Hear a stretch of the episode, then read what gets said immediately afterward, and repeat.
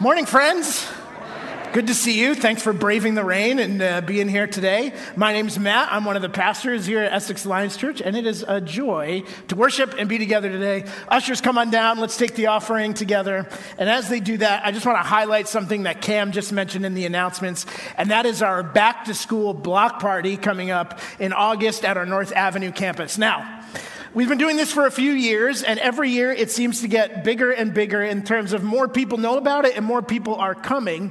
And uh, if you're unfamiliar, this event, it's right before school starts. We have bounce houses and food and just a, a good time on a beautiful day, hopefully, out there at North Avenue. But the main thing about this event is we want to help resource and get families ready to get back into the school year. And there's a lot of need in Burlington for um, just some basic things like backpacks and lunch boxes and water bottles, those sorts of things. Uh, so, over the next few weeks, uh, out in the lobby here, also at our North Avenue campus in the lobby, we've got a donation spot where you guys, please, we'd love you to donate uh, those things. Backpacks, especially, but also lunch boxes and water bottles. Pens, pencils, binders, that stuff's appreciated, but the school district covers a lot of those things.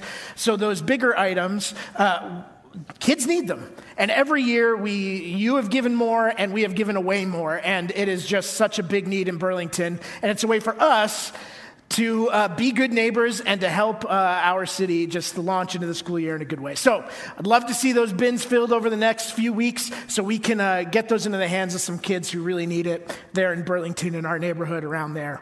Uh, so thanks for being a part of that. We'd also love you to volunteer. Uh, it's super easy. It's a, it's a lot of fun to do it together and also to get to know people there who come and have, um, have a good time at the event. So uh, thanks for being a part of that and for giving and doing all those, all those things. Uh, it's, it's been a week, hasn't it, here in Vermont? We've had quite a week. It's been crazy.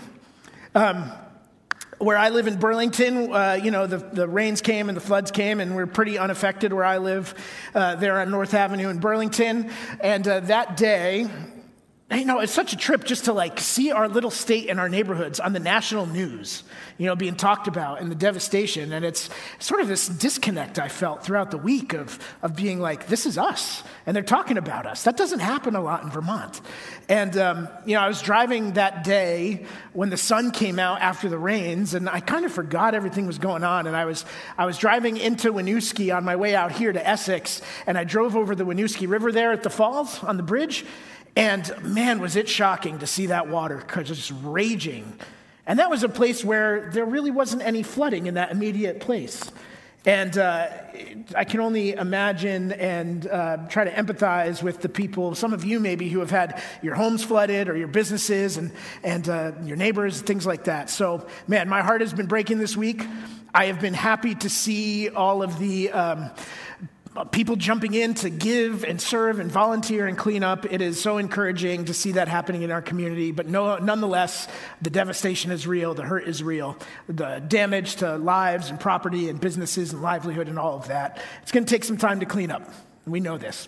So uh, I want to take a minute before we get into today's message. I want to pray for our state and for our cleanup efforts.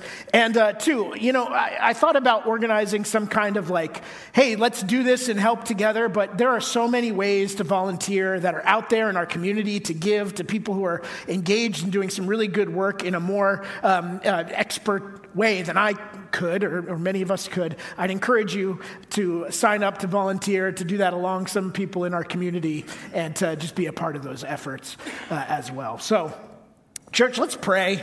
Let's pray for our state and for what's going on and for the cleanup, and, and then we'll get to the message. That can wait a second. This is, this is more important, so let's pray.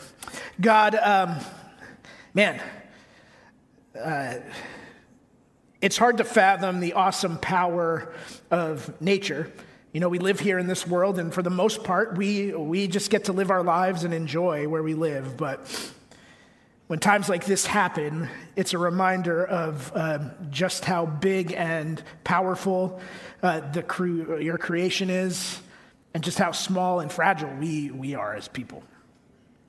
So, Lord, uh, we ask that you would have mercy on our state in these days as people clean up and uh, fix what's broken, put the pieces back together, or maybe even have to move on in some cases to a new place and a new thing.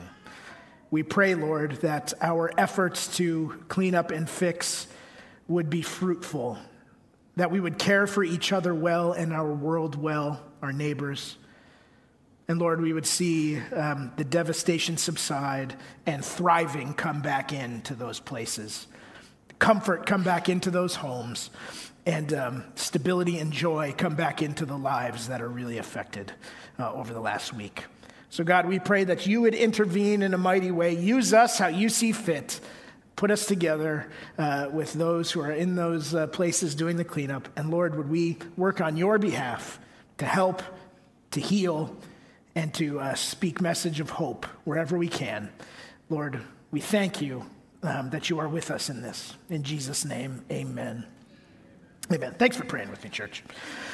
so today we're going to continue in the sermon series we've been in for the last few weeks, our seven steps sermon series that we've been talking about the last three weeks, uh, where uh, we've been looking at some of the what and why we at Essex Alliance do some of the things we do and the thought processes we have.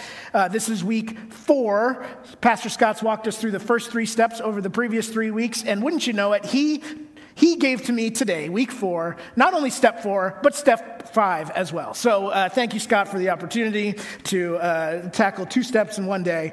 Uh, but here's a refresher for where we've been the last few weeks and, and kind of what we've been talking about and how it builds. And hopefully, you know, if you've been here, reminder. If you haven't, you get to see a little bit about what we've been talking about. So here we go. Step one uh, we talked about a few weeks ago. It says uh, this is our step one, our strategy. A follower of Jesus at Essex Alliance Church builds friendships of integrity with non churched people. Just having friends, being a good neighbor, uh, being a good person that people want to be friends with. This is kind of a, you know, step one, not just for church, but for life in general, right? Step two. The friendship of integrity builds the bridge for the follower of Jesus to share the story of Jesus. It's the best context for us to talk about Jesus in with people who know that we actually love them and care about them. Step three, at their timing, not your timing, their timing, the friend is brought to an event or church service that is designed with both them and you in mind. There they will find an event or service that is relevant, practical, contemporary, and done with excellence, allowing them all the time they need to decide what to do with Jesus. So that's step one through three. Today we get to see uh, steps four and five. Oh, what could they be? Steps four and five.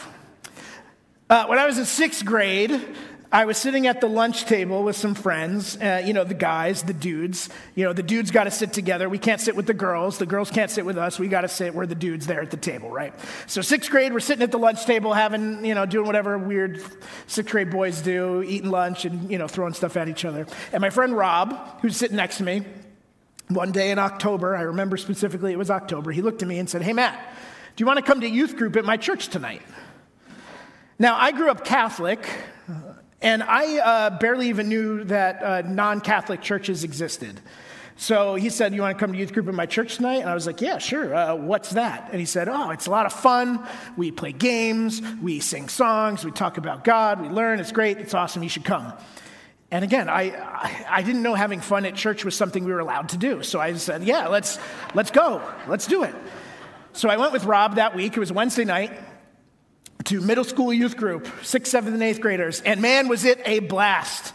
A lot of fun, uh, made some good friends, got to know some good people. Uh, we, we, had, uh, we sang some songs, and danced around, and uh, we had our cool youth pastor guy gave a message, and then we broke up into little groups and kind of talked about uh, what we were learning about in life and all that kind of stuff. Uh, it was awesome. And here I am today. I'm a pastor, right? Because a friend of mine had the idea to invite me to church when we were in sixth grade. Without a doubt, Without a doubt, the number one way people still come to church and come to know Jesus is through a friend or family member, someone they know cares about them, inviting them. That's my story. And I wonder for how many of you in this room or watching online share that story with me. That you are here because you were invited. Now, that first year I was in youth group, we did a lot of fun stuff. I don't have specific memories of most of it, but I can tell you that most Wednesday nights, we got together, we had a message, and then we broke up into groups sixth graders with sixth graders, seventh graders, seventh graders, eighth graders, talked together with people who are in the same stage as us, learned together, you know, just process life together. Probably most of that conversation was nonsense, but there was good stuff in there. Now, uh, we weren't learning about heavy stuff. Us sixth graders, right? Middle schoolers. We weren't talking about the end times. We weren't trying to define the Trinity or find the best way to explain that kind of stuff, or whether Jesus is coming back, pre tribulation, post tribulation. We weren't talking about that stuff. We were just talking about Jesus and life and what it meant to, to follow Jesus in, as a middle schooler. And yeah, we were kids, and some of us had no church background, had no concept for what it meant. But that group was designed to meet us where we were and help us learn about Jesus and the basics of who he was and who we are and what it means to follow him. Which brings us to step four in our seven steps. Here's step four. Once a person decides they're in, they're invited to participate in a study designed especially for them, helping them start their journey. At Essex Alliance Church, we want to meet you where you're at. And for someone who's just starting their journey of following Jesus, we believe it's important to start at some of those basic foundational things. There's a story in the book of Acts, a very brief story in Acts chapter 17. Paul, the apostle, he's on his second missionary journey. It's somewhere around the year 51 AD. He's traveling around Macedonia, which is like northern Greece and he's in the city of Thessalonica. And he runs into some trouble in Thessalonica. They're trying to kick him out. They don't like what he's talking about. So he flees in the night and goes, by to, goes to the nearby city of Berea. And there in Berea, uh, we're told that this happens, this very brief story, just two verses in Acts 17, verse 11. It says, Now the Berean Jews were of more noble character than those in Thessalonica because Paul went and talked to the Jewish population there first, because Jesus was the Jewish Messiah. Okay? He goes there first. Those Berean Jews were of more noble character than those in Thessalonica, for they received the message with great eagerness and examined the scriptures every day to see if what Paul said was true. And as a result, many of them believed, as did also a number of prominent Greek women and many Greek men. A couple things I want to point out from this very brief story in Acts 17. First thing is that the Bereans, they were ready to hear the message. It says that uh, the Bereans there, uh, the, Jewish, uh, the Jews there, were of a more noble character. Now, a person of noble character is probably someone you want to be around and talk to. It's not uh, a person of noble character is not someone who's going to like cut you off in conversation or get mad at you or defensive or, or kick you out of the city like the Thessalonians did to Paul. I'm guessing these people were peaceful. It says they were receptive to his message, they were willing to listen. And I would argue they actually wanted to know truth. And because they were noble, they listened to what Paul had to say about Jesus. They didn't discount it out of hand or get defensive. They were receptive and willing to listen. And if what Paul told them was true, they were willing to change and totally reorient the way they thought and lived their lives to align with the truth about Jesus. And I think there's a lesson for us in there, for us to look out for people of noble character. And I think those friendships of integrity we've talked about the last few weeks, think back to step one, that's part of that process of finding people and knowing people of noble character and being a person of noble character as well. So that's just the first thing. Second thing I want to point out about this uh, brief story about the Bereans is that the Bereans, they heard the message, they heard about Jesus from Paul, and then what did they do? They examined the scriptures, it says, every day to figure out if it was true. They did a Bible study together, day after day. They examined the scriptures, they looked, they studied, they talked to see how it all fit together. What God promised in the Old Testament, how Jesus fulfilled that, do those things align? They focused on those foundational things who Jesus is and the promises of God, how they fit together.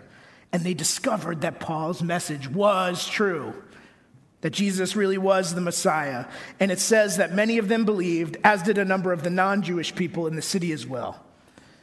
The Bereans heard the gospel, the message about Jesus. They opened their Bibles and together learned and studied what that meant. You know, it's a strategy as old as Christianity itself. A person hears the message of Jesus, asks the question, hey, is that true? And then opens the Bible to dig in, figure out if it's true and what that means. It works. And step four is that process. Now, there's two important elements of step four that uh, I think go hand in hand. That if you, um, if you neglect one, you're going to miss out on the other, if that makes sense. So let me explain that. First element is, uh, is study. That's the first element of step four. Now, there's no exam to get into heaven. We don't have an exam to be part of the church, anything like that, so don't worry. Study, we're not talking about that. Rather, when you decide to follow Jesus, you begin a lifelong process of learning more about him. And trust me, it takes a lifetime to grasp a lot of this. You start a lifelong process of learning more about him and what it means to follow him. This means a few simple things. Number one, that we got to read our Bibles. Open them up, read it, talk about it. Learn more about God through His Word and the stories of how He's worked in the world. It also means that we got to learn from others along the way, whether it's in sermons or books or podcasts or whatever. God is so awesome and big, and sometimes it's very complicated, and sometimes it's very simple. It seems complicated, and we need other people to help us along the way.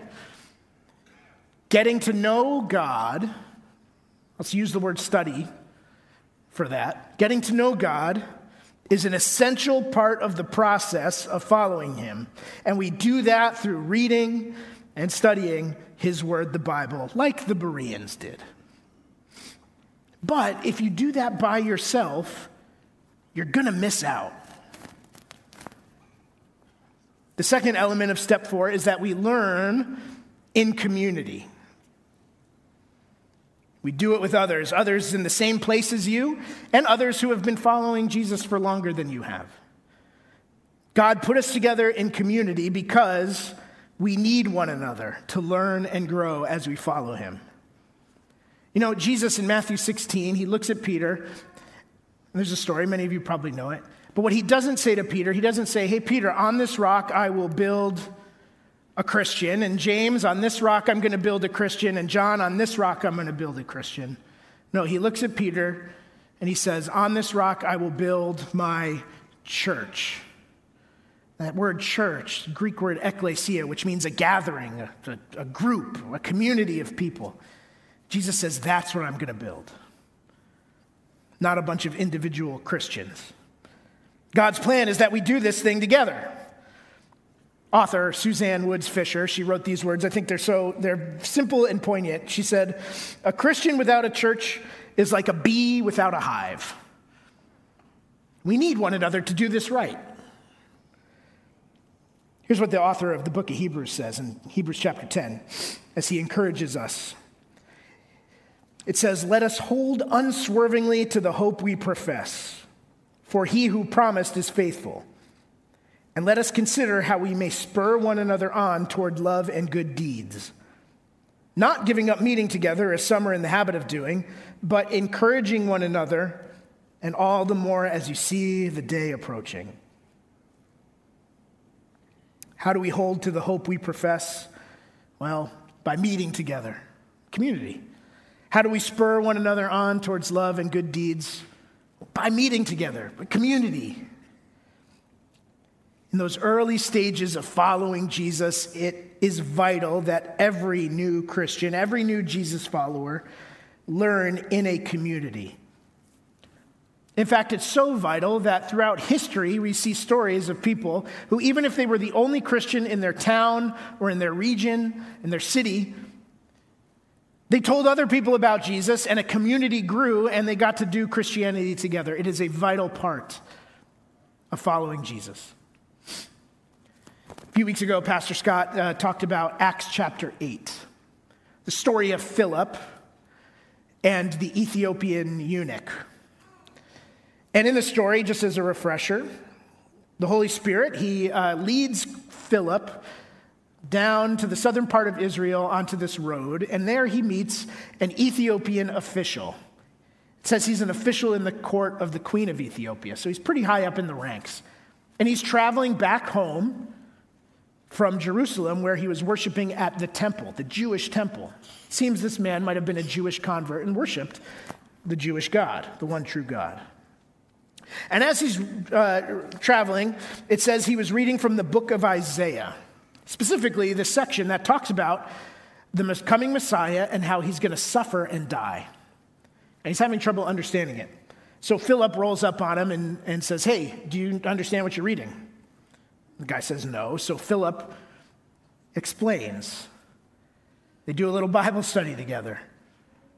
This is what the Bible says, and this is who Jesus is, and they fit those pieces together very nicely. And the Ethiopian believes, and Philip baptizes him, like right then. And it says this in verse 39 of Acts 8 that when they came up out of the water, the Spirit of the Lord suddenly took Philip away. Whoosh, he's gone. And the eunuch did not see him again, but went on his way rejoicing. So this official continues on his journey south, back home to Africa, and that's all we know. And he rejoiced as he went. We're not told anything else. Now, our English versions tell us that this man uh, was from Ethiopia, uh, but 2,000 years ago, this kingdom wasn't in modern day Ethiopia. It was a little further north and west in modern day uh, Sudan, a little, a little closer up. Uh, why is this important? Because there is strong, strong evidence that, uh, that Christianity and churches were well established in northeastern Africa not long after this story in Acts chapter 8 takes place. This story probably took place in the mid 30s AD. And we know absolutely know that by the year 50 AD, not long later, there was a strong Christian presence and established churches in the North African city of Alexandria. Strong Christian churches there. Now, we don't know this for sure, but is it possible? Is it possible? Just dream with me for a second. That this, that this excited, rejoicing, baptized man could have brought that message of Jesus back home with him.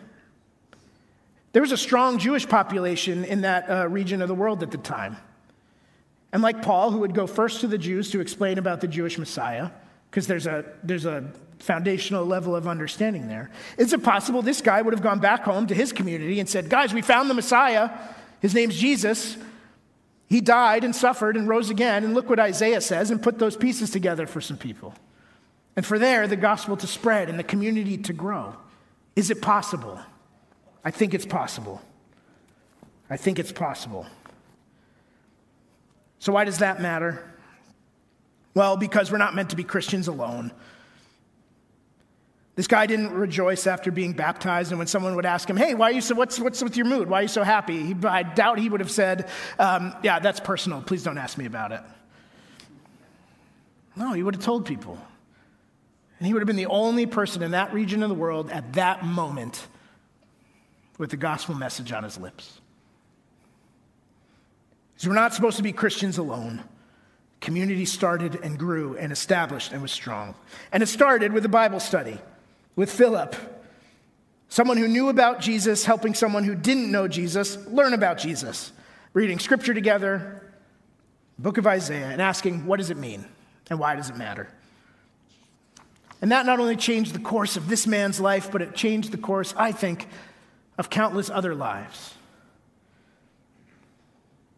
You know, our goal as a church is to, to help build strong, established, lifelong followers of Jesus. That's what we want to do. And we do that by starting with a firm foundation, by focusing on those essential, basic truths of the Christian faith who is Jesus? Why does it matter? And how do we kind of put the pieces together in our lives? Now, you may be the type of person that wants to jump right in and learn some complex theology. You might want to try to define the Trinity. Good luck. You might want to learn about the end times and when exactly Jesus is coming back. Good luck. Some people are jump right into that. or wanting to know a number of other important but kind of harder to grasp theological ideas. But I believe when a person, person first becomes a Christian or is in the process of figuring it all out, our goal is to start with the basics. Not to start there with the hard stuff, but to start with Jesus, who he is, what he did, why it matters. And we'll build a firm foundation. The apostle Peter writes in 1 Peter chapter 2 to the church. It says you, to you and I. It says, like newborn babies crave spiritual milk, so that by it you may grow up in your salvation, now that you have tasted that the Lord is good. Like babies, we start with the milk, the stuff we can digest, the basics, and lay a firm foundation on which to continue to build a strong and vibrant faith. Now, please understand when we say you're like a baby, you need milk, we're not saying you're stupid or you can't understand that stuff. You know, I've had kids of my own, I've met a lot of babies. Babies are stupid. It's just, it's just a fact. They're dumb. They're cute, but they're dumb. We're not saying that about you. Peter's not saying that about you. What we're saying is, well, we need to start somewhere.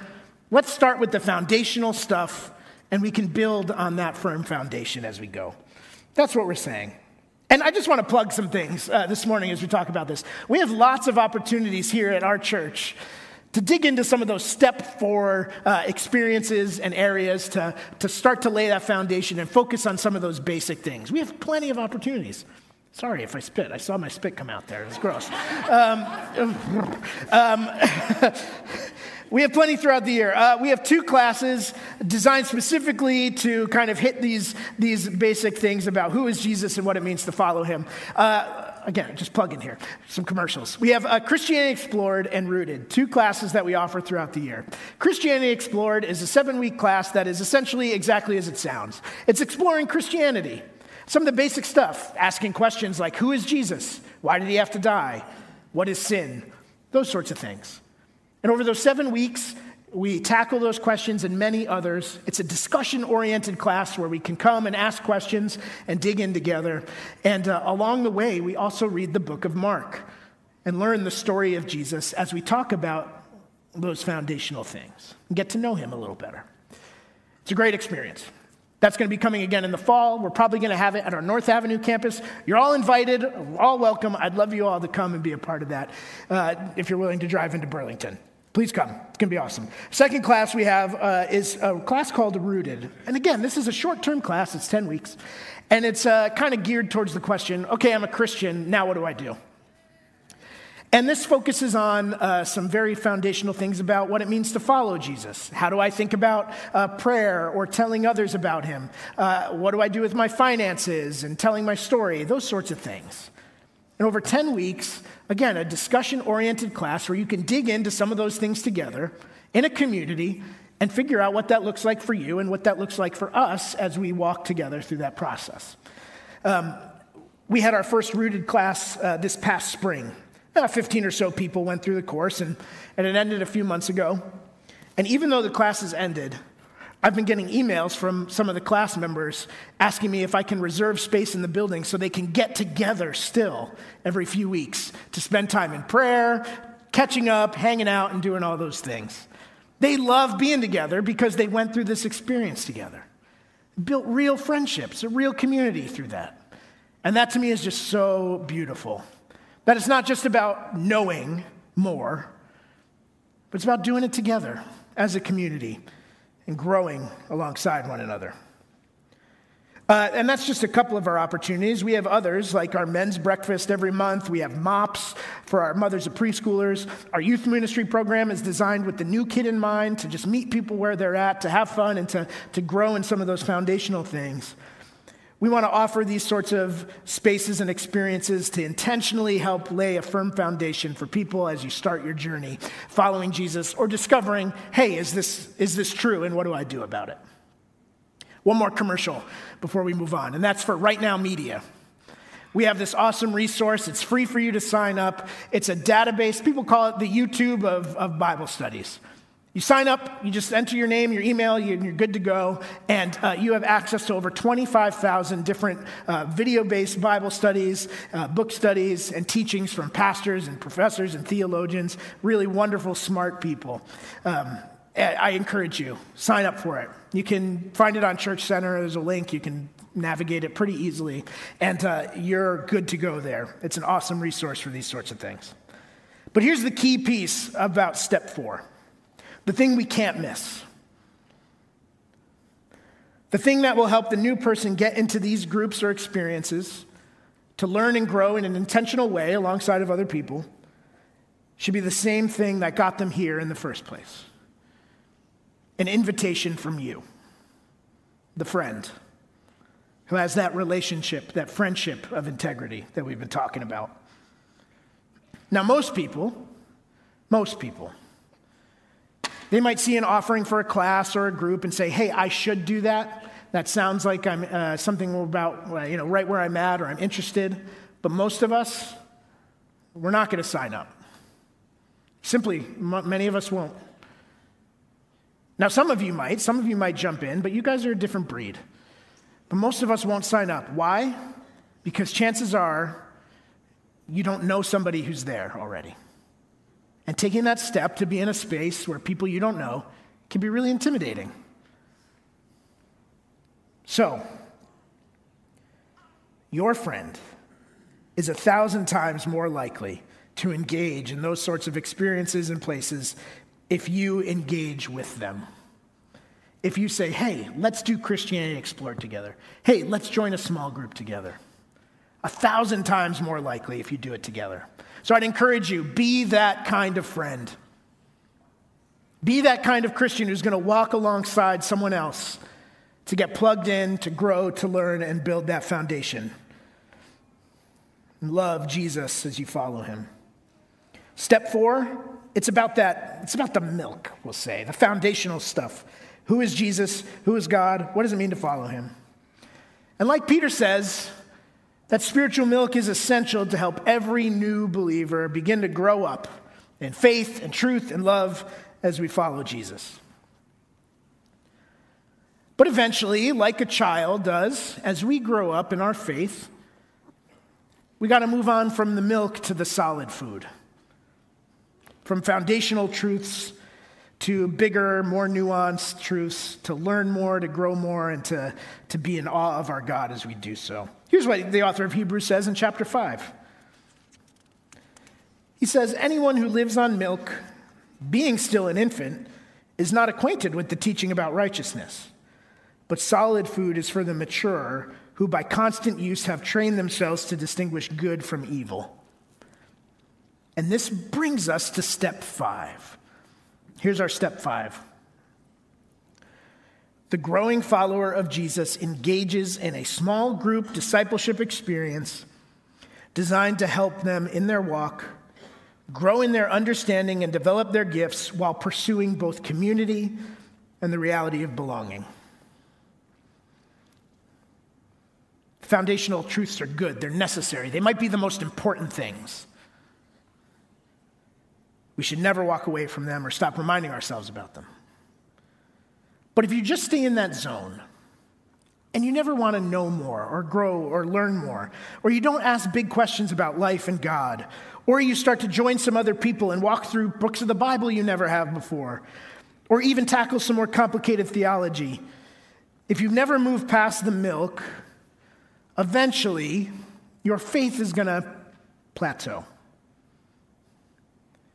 Your desire for God will relax. You think you have it all figured out. You, you don't feel excited anymore. Your, your engagement in ministry will, will become less consistent. I, I don't have to go this week. I did that last week. I, and all of a sudden, it's been a month or two since you've been in your small group. It's been a month or two since you've been here on a Sunday, or you've served where you normally serve.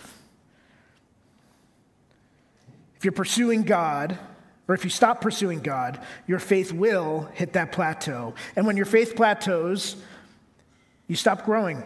Your vision for living God's mission and the purpose He has for your life will get lost in the clutter of all the other urgent matters of our lives. This is why step five is such an essential part of what we believe it means to uh, be a, a disciple of Jesus here at Essex Alliance Church. We, we not only believe, but we know. We know that every single person who follows Jesus needs to be engaged in a regular Bible study or class or community group, uh, not to become the smartest Christian, not to so we can check a box and say we've got 90% participation in our ministries. No, we don't, we don't care about that. We want to see lifelong, established, passionate followers of Jesus, and we believe this is an essential part of that process, keeping our minds engaged and our hearts in awe of the God that we follow. Now, if you attend Sunday mornings every week, you even serve in the church as a greeter or maybe a youth leader, but if you aren't engaged in a regular Bible study or discipleship experience, and learning alongside of others, even if you feel like you're on top of the world right now, eventually, eventually it'll plateau. It is not a sustainable approach to following Jesus. I've seen it happen too many times. You know, I have a good friend who um, I invited to youth group once upon a time, a couple years after my friend Rob invited me. I think it was eighth grade I invited him. And this guy came, and all throughout high school, we were uh, going to everything together on, Wednesday nights, and we were leading worship, and we were on the youth leadership team, and le- leading Bible studies, and all this stuff in, while we were in high school. And then we moved on to college, and in college, we were serving, and he, he played on the worship team, and he was helping volunteer in the youth ministry. And, and um, Eventually, he stopped showing up when he didn't have to. When he wasn't leading or serving, he wasn't there, very simply, wasn't engaged. He enjoyed that serving piece, but anytime uh, he wasn't, he wasn't there. We even had a college ministry Bible study that took place at his house where he lived with some other guys in the church, and he was never there. And when I called him out on it one time, he just had excuses. Well, I'm here, I'm that, I'm doing this, I'm he had somewhere else to be. Wasn't around on Sunday mornings and, and uh, still serving when he was signed up, still leading when he was signed up, but nothing else. Not doing anything to engage his heart, his mind, or putting one step in, one foot in front of the other as he followed Jesus.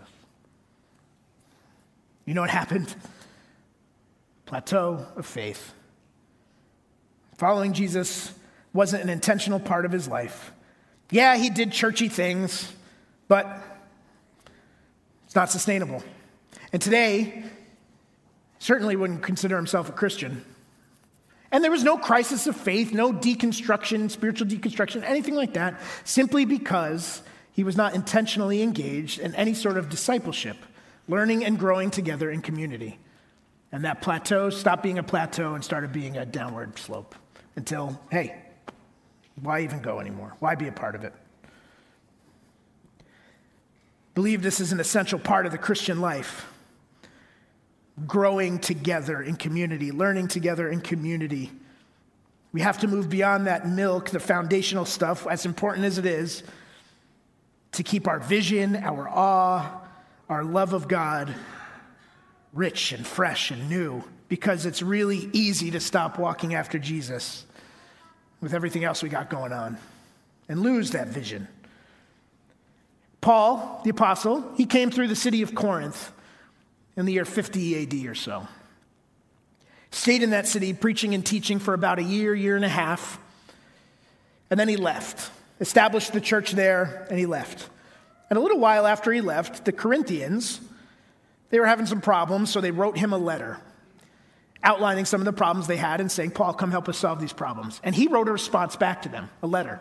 We have that in our Bibles. It's the letter of 1 Corinthians. It's his response to the problems of the Corinthian church. Now, the Corinthian church was a mess, an absolute disaster. They were facing a lot of problems. There were, there were factions in the church. There were some people who said, We like what Paul has to say. And another group that said, We like this other guy, Apollos, and what he has to say. And they didn't get along well. The Jewish Christians and the non Jewish Christians were also fighting with each other about rituals and laws and food stuff, so they, did, they didn't get along. And then it's clear if you read the letter that there was some really deep, uh, like immorality and sexual sin and a lot of other stuff going on in the church as well that was kind of being tolerated by most people. And I think, I think the reason they were such a mess and they had these deep issues is because that church never seemed to move past the milk. So, part of his response, Paul writes in chapter 3 of 1 Corinthians, he says to them, Brothers and sisters, I could not address you as people who live by the Spirit, but as people who are still worldly, mere infants in Christ. I gave you milk, not solid food, for you are not, re- uh, not yet ready for it. Indeed, you're still not ready. You're still worldly. For since there is jealousy and quarreling among you, are you not worldly? Are you not acting like mere humans? By the grace God has given me, I laid a foundation as a wise builder, and someone else is building on it, but each one should build with care. The foundation's good, the milk is good, it's necessary, we need it, it's the essentials. But if we, as we follow Jesus, don't ask bigger questions and, and get, into, get into new and, and learning more and growing more and figuring out some of those nuances, it's, it's usually not enough to sustain a vibrant, growing, and healthy faith. Step five is essential. We want to see every person who calls Essex Alliance Church home engaged in a regular, ongoing discipleship experience where you are reading and studying scripture and praying together and doing that as a community. We want to see that because we believe in it. It's an essential piece of cultivating a vibrant, healthy, lifelong faith in Jesus. And again, there's no shortage of opportunity for this. Let me give you some more commercials about what we got going on. Uh, we have people throughout the week meeting in homes in our community groups, a number of groups throughout the week in different towns, different areas.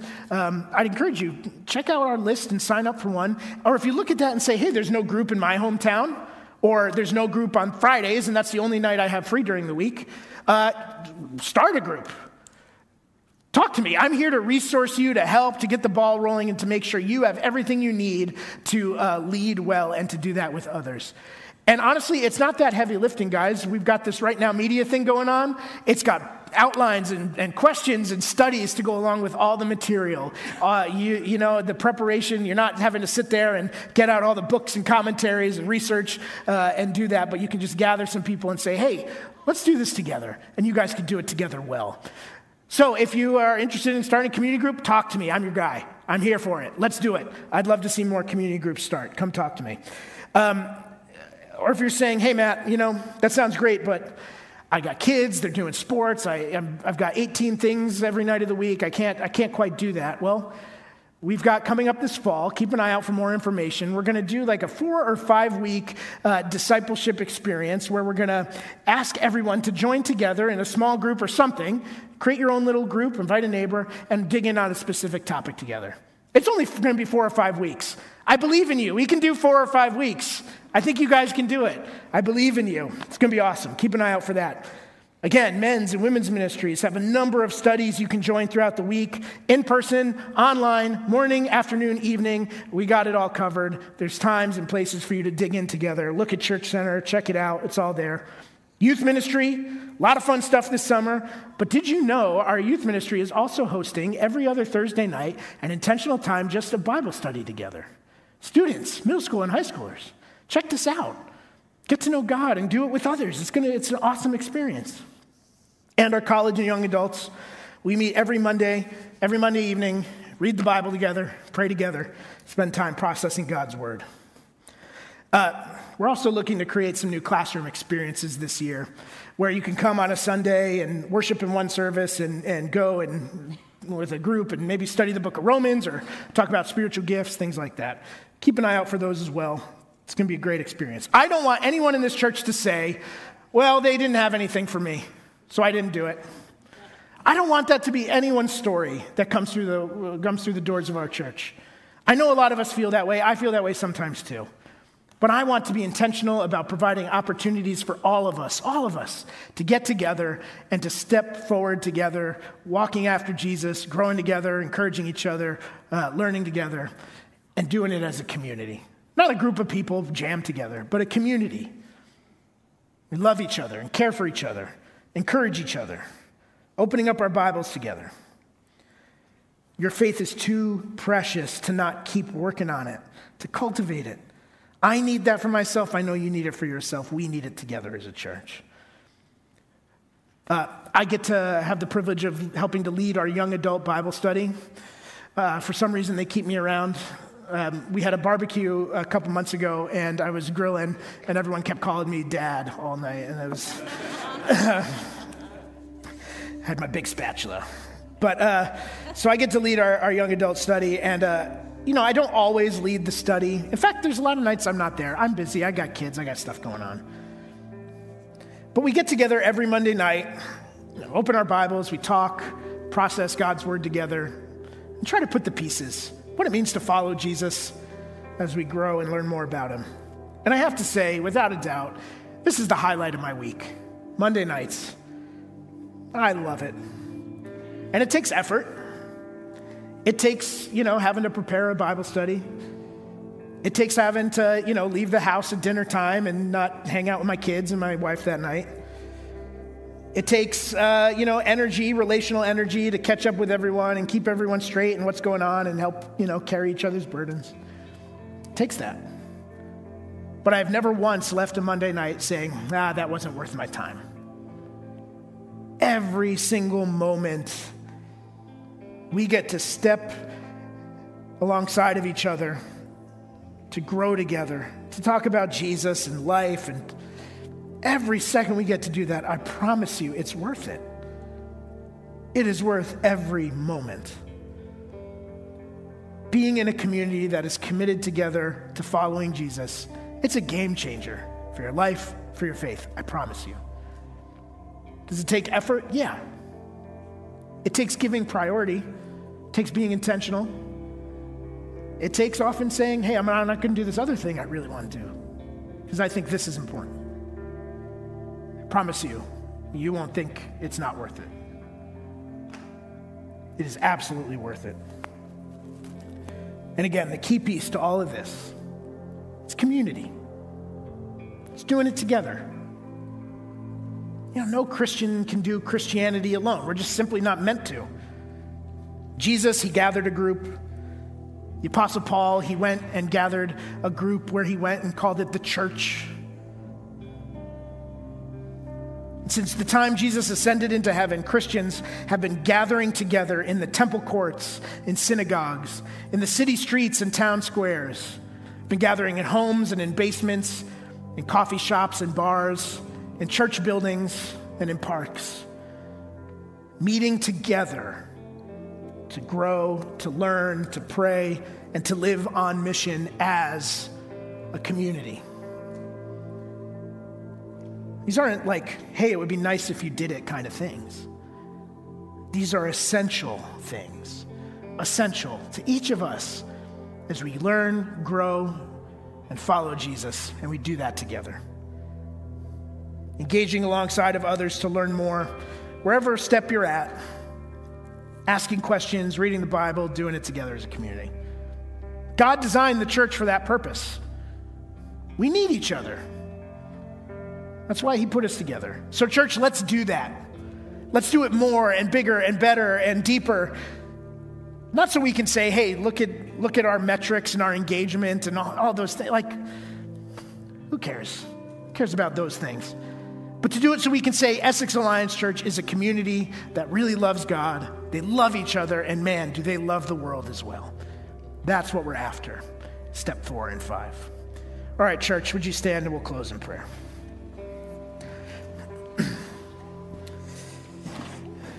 God, I'm thankful that you put us together.